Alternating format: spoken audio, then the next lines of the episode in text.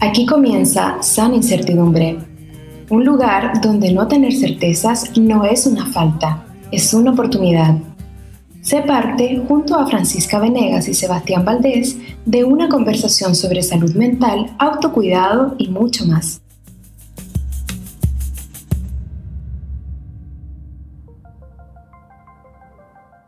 Bienvenidas, bienvenidos y bienvenides a un nuevo capítulo de Sara Incertidumbre, su podcast de salud mental, autocuidado, de sexualidad y en el mes de junio, como habíamos hablado en el capítulo anterior, vamos a estar conversando sobre qué entendemos por envejecer. El día de hoy me van a tener únicamente a mí como conductora, esperamos pronto a volver a tener a Seba cuando esté recuperado también. El día de hoy tenemos a una invitada chilena Proviene de Arica, que es una ciudad que queda en el norte de Chile, pero actualmente vive en la capital. Su nombre es María José Ron. Ella es psicóloga clínica, actualmente cursando un magíster en terapia familiar de pareja e individual con un enfoque constructivista. ¿Cómo estás, María José? Hola, Francisca, bien, gracias. ¿Y tú? Muy bien, estoy bastante eh, expectante de, de tener este, esta conversación. El nombre del capítulo de hoy va a ser Las vejeces y es un concepto que al menos para mí es súper nuevo, entonces también siento que voy a aprender harto día también conversando contigo. Y yo también sé que tú eres parte de la directiva de la Fundación Geroactivismo y quería partir preguntándote de qué se trata la fundación, cuánto tiempo lleva, si eh, está basada solamente en Chile, también hay un trabajo internacional, ahí para que nos cuentes. Ya, eh, bueno, darte las gracias por la invitación. Em, te cuento un poco de, de Fundación Geroactivismo. Comienza todo el 2015 por Aniesca Bosanic, eh, que atañe este, este como tópico activismo a raíz de que Aniesca estaba cursando su máster de psicogerontología en la Universidad de Barcelona. Y poco a poco eh, se empezó a, eh, a, insertar más este, este término en redes sociales y, empezamos y se empezó a crear un movimiento. 2017 con Aniesca nos conocemos y en paralelo Aniesca eh, conoce a Patricia Pinto, que también es parte de la fundación de la directiva, y ya el 2019, después de estallido social, como que Fundación Geroactivismo eh, comienza a estar más presente evidenciando el edadismo en, que surge a raíz de estallido social, como surge desde que se empieza a mirar más. Y ahí comenzamos a hacer cabildos, se comenzaron a hacer cabildos y eh, a interactuar más eh, con, la, con la comunidad. Luego, el 2020, finales del 2020, sí, ya iniciamos todo papeleo para fundación, para hacer fundación eh, que, justo se viene pandemia y fue un proceso bastante largo, como en ese tema ya más burocrático. Y entre medio 2020 aparecieron más entrevistas, eh, dada la pandemia y dadas las visiones eh, hacia las personas mayores en sí. Y en esto empezamos a, hablar aún más de lo que nosotras hacemos, que es evidenciar, más que nada, una visión positiva del envejecimiento y de las vejeces, sin embargo, combatiendo los viejismos, que en sí es la discriminación por edad hacia las personas mayores, que es como una rama del edadismo, en este término general, que nosotras vamos mostrando en no tratar de abuelito o abuelita, eh, no infantilizar, y estos viejismos los vamos evidenciando nosotros también en, en este posicionamiento de una visión positiva de las vejeces desde un enfoque de género y de derechos humanos hacia las personas mayores.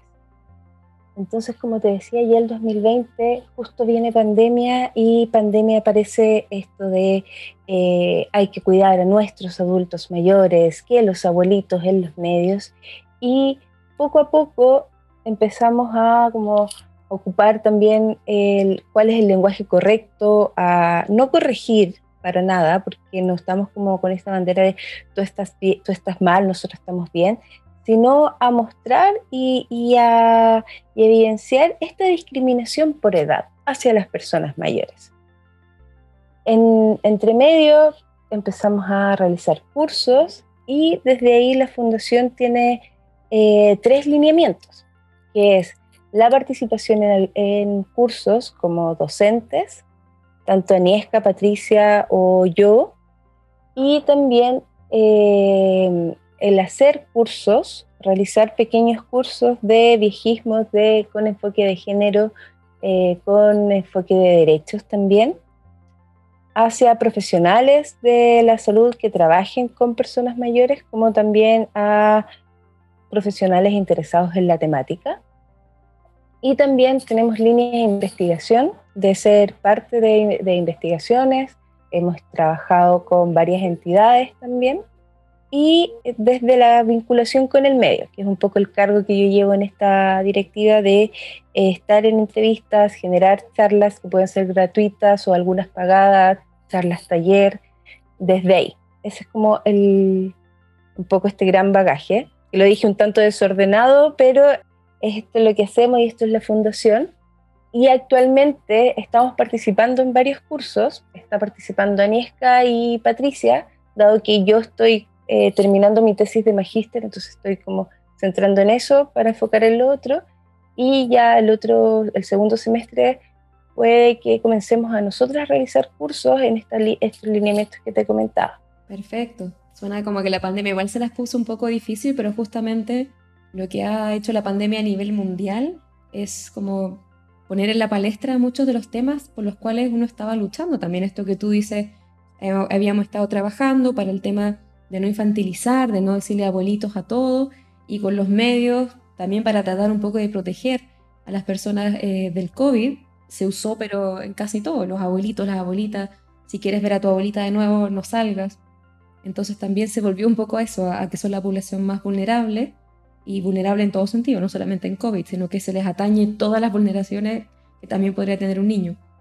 No sé cómo eh, la pandemia también ha impactado el trabajo que ustedes han estado haciendo en la fundación, si se han abierto nuevas posibilidades o si ha estado más difícil también llegar con este discurso pensando en, toda esta prevención también del contagio.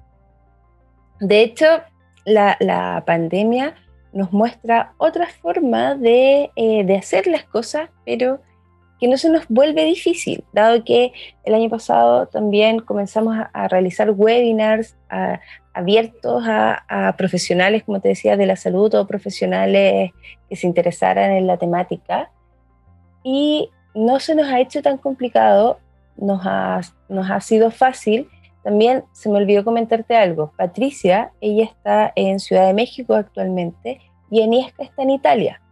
Entonces, eh, justo coincide que Patricia se va a México, comienza pandemia y comienza este, este mundo online en el cual nos empezamos a acomodar, a generar talleres, eh, los webinars, charlas, conversaciones, entrevistas vía online y lo único que se nos ha hecho un poco difícil ha sido como el tema horario, más que nada, coordinar por, dado por las diferencias de horario, pero eh, en, sí no se nos ha hecho tan no se nos ha hecho complicado, ha sido muy fructífero esto y a la vez es, un desafío de adecuarnos a, esto, ya que al final, si bien la pandemia ha sido súper complicada, nos ha desafiado a utilizar nuevas herramientas y nos, ha ido acercando aún más donde, a lugares que pensábamos que no podíamos llegar.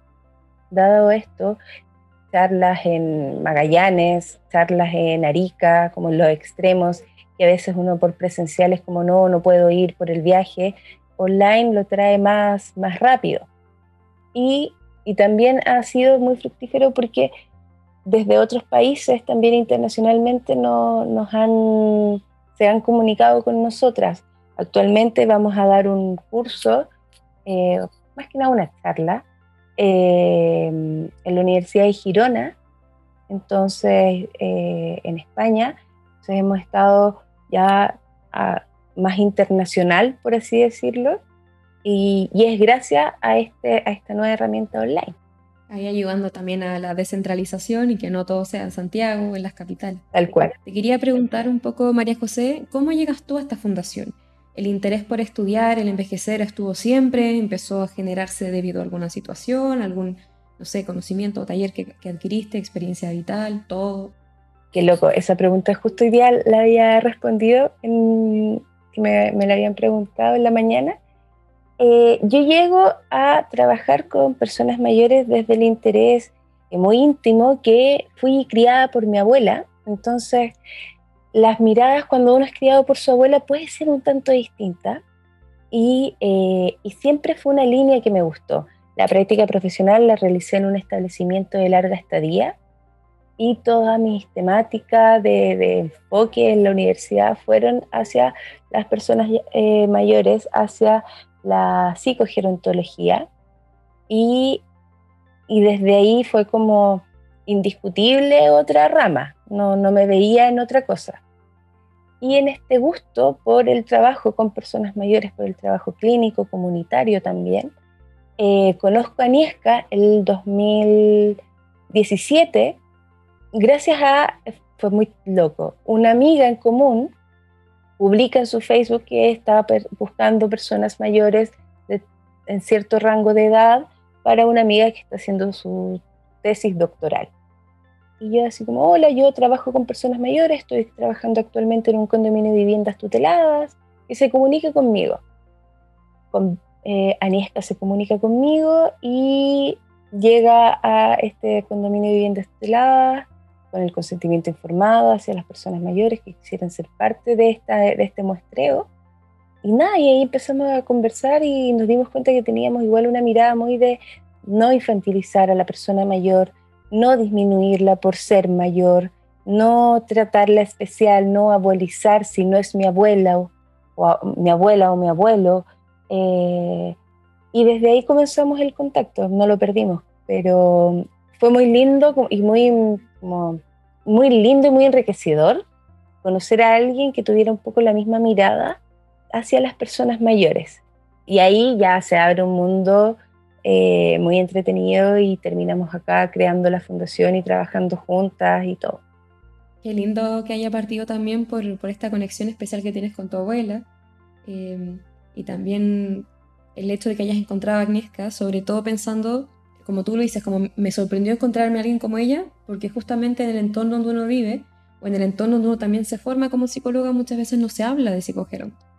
Te quería preguntar por ese concepto que, aparece también en, su fundación y en el título un poco el capítulo de hoy, que es hablar de vejez, pero en plural, las vejeces.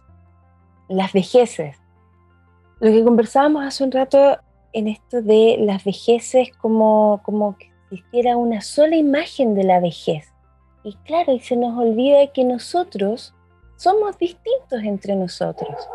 Entonces, eh, imaginar que existe como un solo tipo de vejez es como un tanto irracional, yo diría, porque es como ya, yo, María José, voy a hacer de cierta forma eh, tatuajes, piercings, pelos de colores hasta los 59 y a los 60 voy a adoptar esta imagen de vejez, de único tipo de vejez siendo que no es tan así, no necesariamente es así. Entonces, aquí vamos con eso, que en, la construcción social, en la imagen social que se tiene de la vejez, es como un solo tipo. Sin embargo, existen distintos tipos de vejeces. Acá en Chile podemos ver una, una persona mayor en Arica muy distinta a una persona mayor del sur de Chile, de Punta Arenas, por ejemplo que sí, puede tener similitudes, eh, ciertos gustos em, o, distintas cosas. Sin embargo, es distinta, piensa distinta. Puede tener, no sé, mismo color político, por ejemplo, pero hasta en eso tiene distintas argumentaciones. Y va en que vamos viendo personas, como también vejeces y en, en estos tipos de vejeces, distintos tipos de vejeces, también es muy importante eh, identificar que esta única imagen de vejez es dada por la discriminación por edad hacia las personas mayores, como si la persona mayor, o la imagen de persona mayor en realidad, fuera una, una solamente. Entonces yo me tengo que encajar en este molde de vejez. Y no es tan así. Y eso también viene de la mano de esto de los viejismos, como conversábamos antes, eh, que esta discriminación por edad hacia las personas mayores permea nuestra imagen que tenemos de la vejez, dejando de lado que existen múltiples vejeces. Entonces, podemos identificar y encontrar distintos tipos de vejeces, una interculturalidad muy linda de vejez, como también de distintas formas de llevar la edad, de distintas formas de vivirse la edad, de distintas formas de, de definirse. Entonces vamos viendo que sí, están, existen múltiples vejeces y vamos trabajando desde ahí.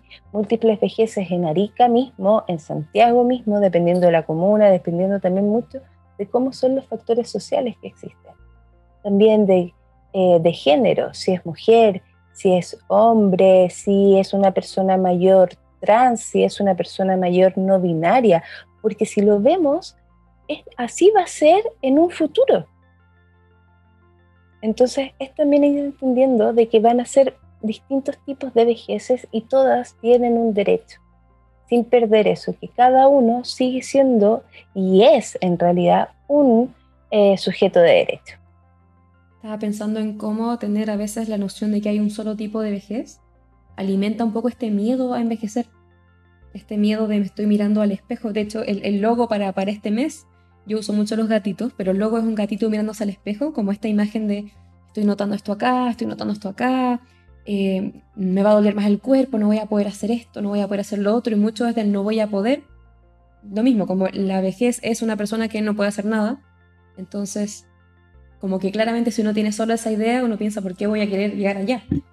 Pero justamente también tiene que ver con el curso de la vida, pero yo creo que la noción justamente de que hay múltiples maneras de envejecer genera un poco más de autonomía y más libertad también al pensar en, mi vida, en pensar en la vida de los demás también.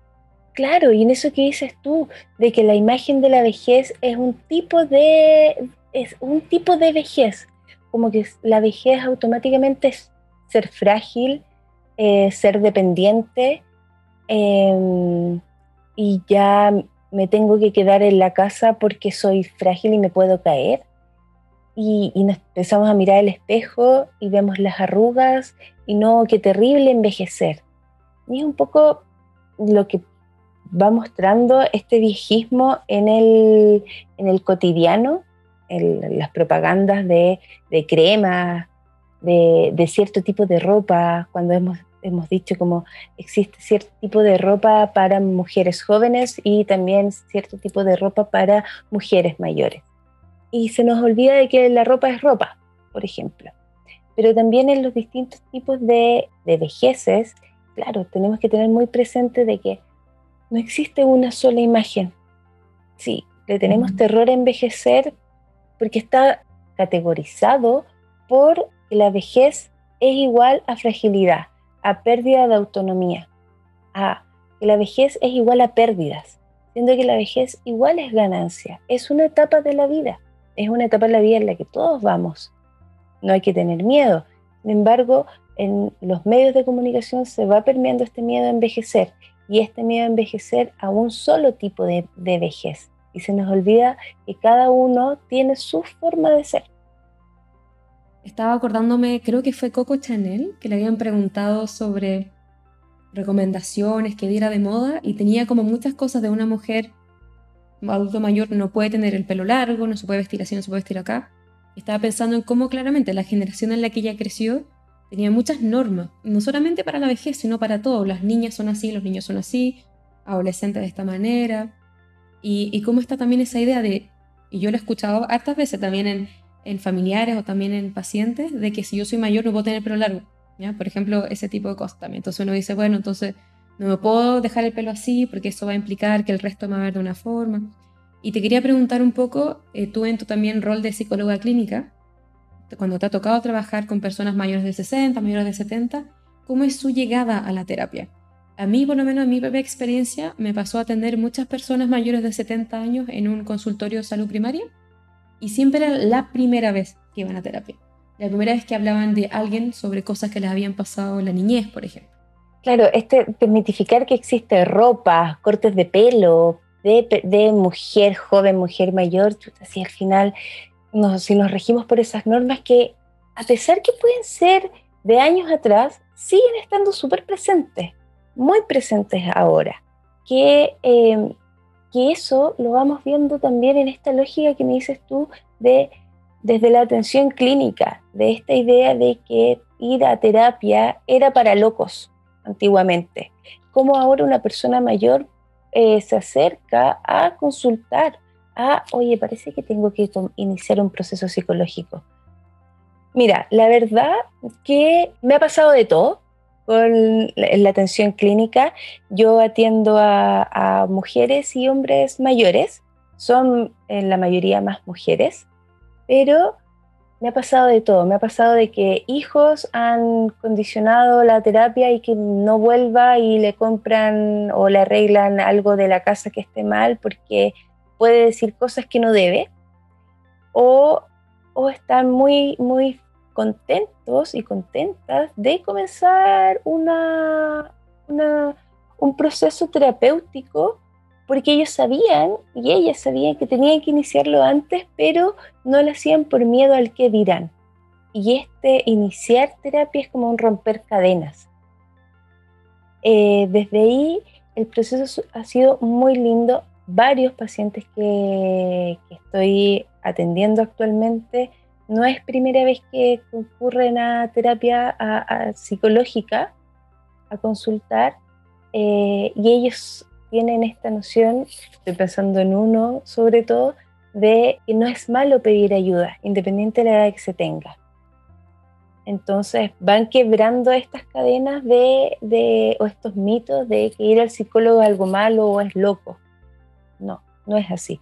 Entonces por eso te digo, me ha pasado de todo. O simplemente eh, me, ha pasado de que no, ¿sabe qué? Ya no quiero la atención. Ah, listo, no se preocupe, cuando usted quiera puede volver dado que yo en, uno de mis trabajos trabajo eh, atendiendo socios en un, círculo de periodistas que son periodistas jubilados y eh, ahí, de acuerdo con la trabajadora social, me manda los números y me presento y los llamo y es como, no, ¿sabe qué? No, ya no quiero.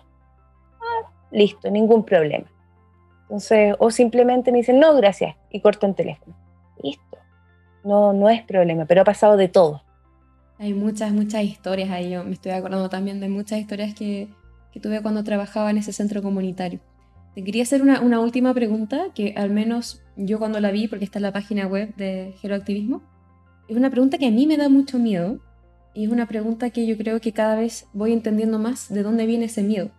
Pero esta cosa eh, que decía, ¿qué edad vas a tener el 2050? Y yo recuerdo desde chica, cuando estaba en el, colegio, estaba en, la escuela y me decían, ¿dónde te ves de aquí a cinco años? Y a mí siempre me ha dado miedo esa pregunta porque no quiero saber cómo qué se viene, me da un poco de miedo darme cuenta de la edad que voy a tener. Y quería preguntarte para ti un poco, ¿qué edad vas a tener al 2050 y de qué se trata un poco esa campaña también? ¿Qué edad voy a tener al 2050? 63 eh, años un poco esta campaña es también concientizar que todos vamos a ser viejos, que nadie se escapa de esta parte del ciclo de la vida, que la vejez es parte del desarrollo, pero es como me lo quiero vivir. Me lo quiero vivir desde el que me, traten como una niña, como un niño, o quiero también ser un sujeto de derecho con voz y voto. Y, desde ahí la pregunta, ¿cómo, ¿cómo vamos a llegar al 2050? A mí, en lo personal, quiero, como que me intriga mucho cómo voy a estar a los 63 años. Si voy a tener nietos, dónde voy a estar. Sé que voy a estar trabajando, pero no sé en qué. Eh, si voy a estar con la pareja actual o no voy a estar, si cuántos tatuajes voy a tener. Me intriga mucho eso, me intriga mucho el futuro, pero no, me, no tengo un miedo a envejecer. De hecho, eh, no es que eh, es como ya, que, ojalá sea ahora, sino es parte de este proceso, pero es sin miedo, no como unas sensaciones de, verdad, de, mucha alegría el mirarme en el 2050, que es como en este pelo blanco que tengo entre medio rosado y morado, que ahora sí va a ser un pelo blanco de verdad, el cuatro es demasiado hermoso. Entonces ya tener 63 años, como, ¿cómo voy a estar? ¿Cuántos perros voy a tener? ¿Cuántos hijos voy a tener? ¿Cuántos tatuajes tendré? ¿Qué corte de pelo? ¿Y cómo quiero que sea mi vejez? ¿Cómo quiero ser así? Si voy a estar en Chile, si voy a estar en Santiago, si dónde voy a estar.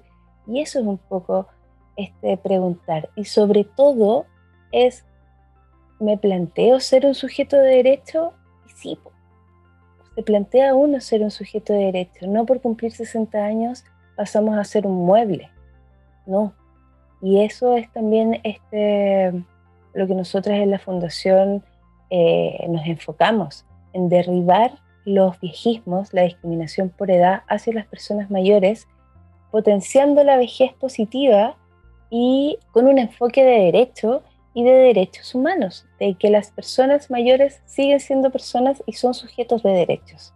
Y para eso vamos a, seguir eh, publicando por Instagram si eh, en los medios de comunicación se ocupa abuelita, porque abuelita es solo cuando se es abuela, porque no son nuestros mayores, porque es súper paternalista, porque es hablar de personas mayores, no de anciano, no de adulto mayor, y si es adulto mayor también es mujer mayor o hombre mayor, desde ahí, desde ir también cambiando el lenguaje.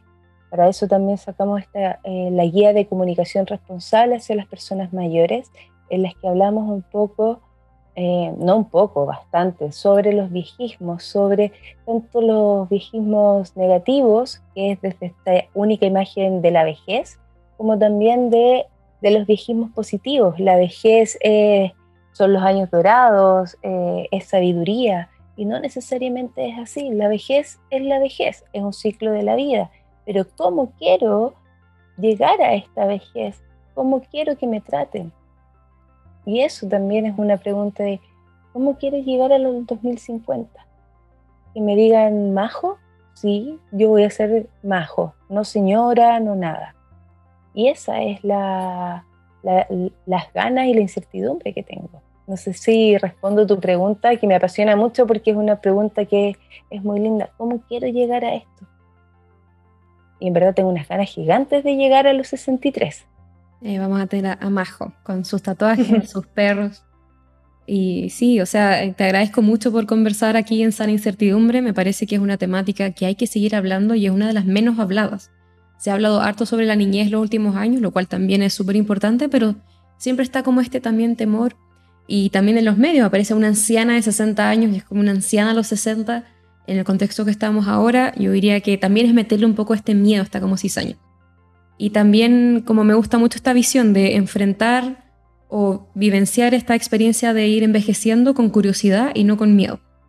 Así que te quería agradecer mucho, Majo, ahora, eh, por esta conversación, por haber estado aquí y quería un poco compartir la página que es geroactivismo.com. También tienen un Instagram para que puedan seguir ahí y si alguno alguna le interesa también formarse o tener más conocimiento puede contactarlas. Que estés muy bien, Majo. Muchas gracias. Gracias a ti, Francisca, por la invitación. Eh, el Instagram de la fundación es fundación-geroactivismo. Eh, nos pueden buscar en las redes sociales. Siempre estamos publicando dónde vamos a estar dando charlas o cursos o lo, lo que vamos a hacer nosotras prontamente. Y nada, dejar a todos, todas y todos invitados a que vean esto, a que si tienen dudas nos consulten o si conocen a una persona mayor que necesita atención psicológica, también nos pueden mandar correos preguntando sobre profesionales que atiendan, porque yo atiendo pacientes, Patricia Pinto también, pero a veces tenemos la consulta llena y podemos derivar, así que cualquier consulta que tengan, bienvenida sea. Y darte nuevamente las gracias. Muchas gracias a ti.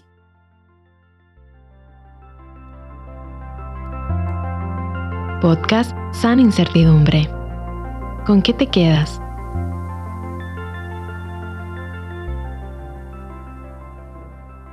Para mí el concepto de las vejeces es bastante nuevo. Me hace mucho sentido como también se habla de las masculinidades, las niñeces, las maneras de ser mujer, de ser hombre, las maneras de conceptualizar el género también.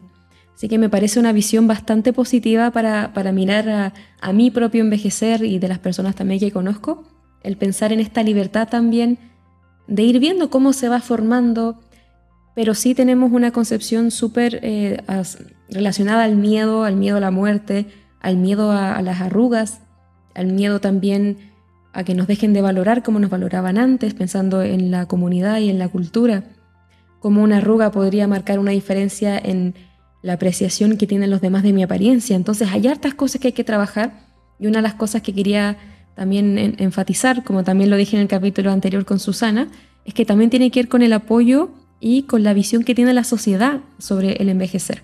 Y eso también tiene que ver con las estructuras políticas. Por lo tanto, no depende solamente de lo que uno o una quiera, sino que tiene que ver con cómo también la sociedad en la que vivimos revela y entiende el envejecer. Y para finalizar, me estaba acordando de una iniciativa de un psiquiatra que fue eh, en África, en un país de Centroáfrica, donde debido a la escasez de profesionales de salud mental en los pueblos, únicamente se encontraban en las capitales, empezaron a capacitar a abuelas, ¿sí? a personas que tuvieran nietos, a personas que estuvieran dispuestas a conversar con otras personas que necesitaran ayuda. Entonces capacitaron a muchas adultas mayores, viendo el potencial que tenían como también sanadoras y como portadoras de de consejos y también de escucha para personas que lo necesitaran y no pudiesen acudir a centros de salud debido al costo y a la distancia. Y han ayudado, pero a infinitud de personas, y un poco también para relevar de que la salud mental y el cuidado por el otro no es algo que está únicamente en los profesionales de salud mental, sino que está en nuestra comunidad, está en nuestra familia, están los adultos mayores y todas las enseñanzas que también tienen de su propia experiencia, están los niños y las niñas, y en ese sentido, todos somos responsables de ayudar en temas de salud mental y también en la convicción de la importancia de los derechos humanos. Así que los dejo con esas reflexiones. También si ustedes quieren aventurarse a responder la pregunta de qué edad voy a tener en el 2050 o cómo me imagino de aquí a cinco años más, preguntas que a mí me dan mucho miedo, pero que creo que cada vez tengo un poco más de confianza para ir reflexionando y haciéndome esas preguntas también. Así que los dejamos a todas, a todos y todas invitados a seguir nuestras cuentas en Instagram, arroba San Incertidumbre. También en Facebook tenemos una cuenta. Y por supuesto seguir nuestros capítulos en Spotify. Que estén todos, todas y todas muy bien.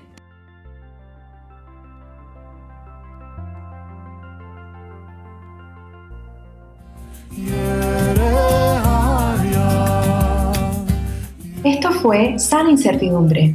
Conversaciones sobre salud mental autocuidado y la vida misma, junto a Sebastián Valdés y Francisca Venegas.